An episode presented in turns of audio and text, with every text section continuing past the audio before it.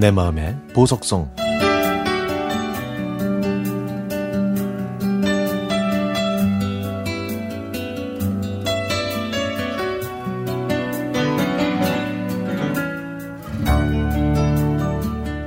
저는 부모님께 반항하지 않고 사고도 안 치고 무탈하게 사춘기를 보냈습니다.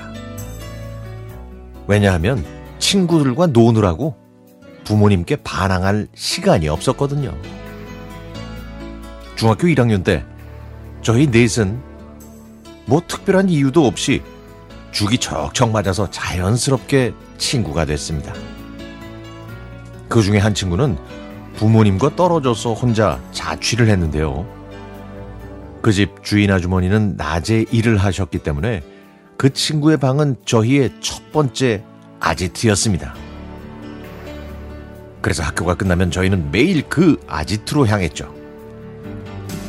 그곳에서 좋아하는 남학생이 생긴 한 친구가 편지를 쓰겠다고 해서 다른 친구들은 단풍잎을 코팅해서 예쁘게 자르거나 편지 쓰는 걸 도와준 적도 있고요. 가수 서태지를 좋아하는 친구가 서태지한테 보낸다면서 저희한테 학과 거북이 알을 각각 100장씩 접으라고 명령해서 강제 노동을 한 적도 있었습니다. 신승훈을 좋아하던 친구는 궁시렁대면서 그 할당량을 억지로 채워야 했죠. 하지만 친구의 생일이면 초콜릿 파이와 요거트로 케이크를 만들어서 조촐한 생일 파티를 열었습니다. 저희의 두 번째 아지트는 1층은 홀, 2층은 다락방으로 꾸며진 떡볶이 가게였습니다.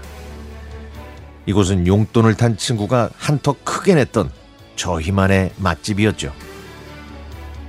저희는 1층에 자리가 있어도 허리를 제대로 펼 수 없는 2층으로 올라가서 즉석 떡볶이에 밥까지 볶아 먹었습니다. 매일 보는데도 뭐 그렇게 할 말이 많았는지 저희 넷은 수다 산매경에 빠지곤 했죠.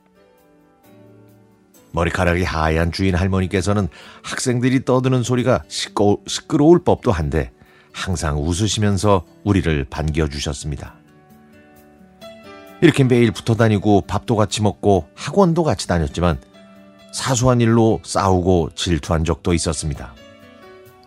당시에 키 큰 친구의 아버지가 미스 코리아 나가도 되겠다고 말씀하셨다는 얘기를 듣고 나머지 친구들이 비웃어서 키 큰 친구가 토라진 적도 있었고 넷 중에 두 친구가 손을 꼭 잡고 등교하면 그날은 나머지 친구들과 반드시 싸움이 났죠. 얘, 왜 너희들만 손잡고 다녀? 응? 나랑도 잡아야지. 너무한 거 아니야? 또 편지를 자주 주고받던 저희는 그 편지지 수에도 민감하게 반응했습니다. 얘, 얘, 얘. 왜 쟤는 두 장 써주고 나는 한 장이야? 어? 왜 나는 꽃무늬 편지지가 아닌 거야? 지금 생각하면 참 별일도 아닌데. 예? 진짜로.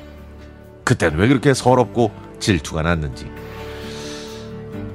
이제는 40대가 된 저희 사총사는 그동안 결혼해서 애 낳고 바쁘게 살다 보니 4, 5년에 한 번씩 각자의 생일에 생사를 확인하는 문자만 보내고 있습니다. 오랜만에 만나도 어색하지 않고 마치 어제 본 것처럼 또 수다 떨 친구들이니까 뭐 제 마음을 이해해 주겠죠. 얘들아, 오늘은 우리가 아지트에서 사진을 보면서 불렀던 노래 오랜만에 같이 들어볼까?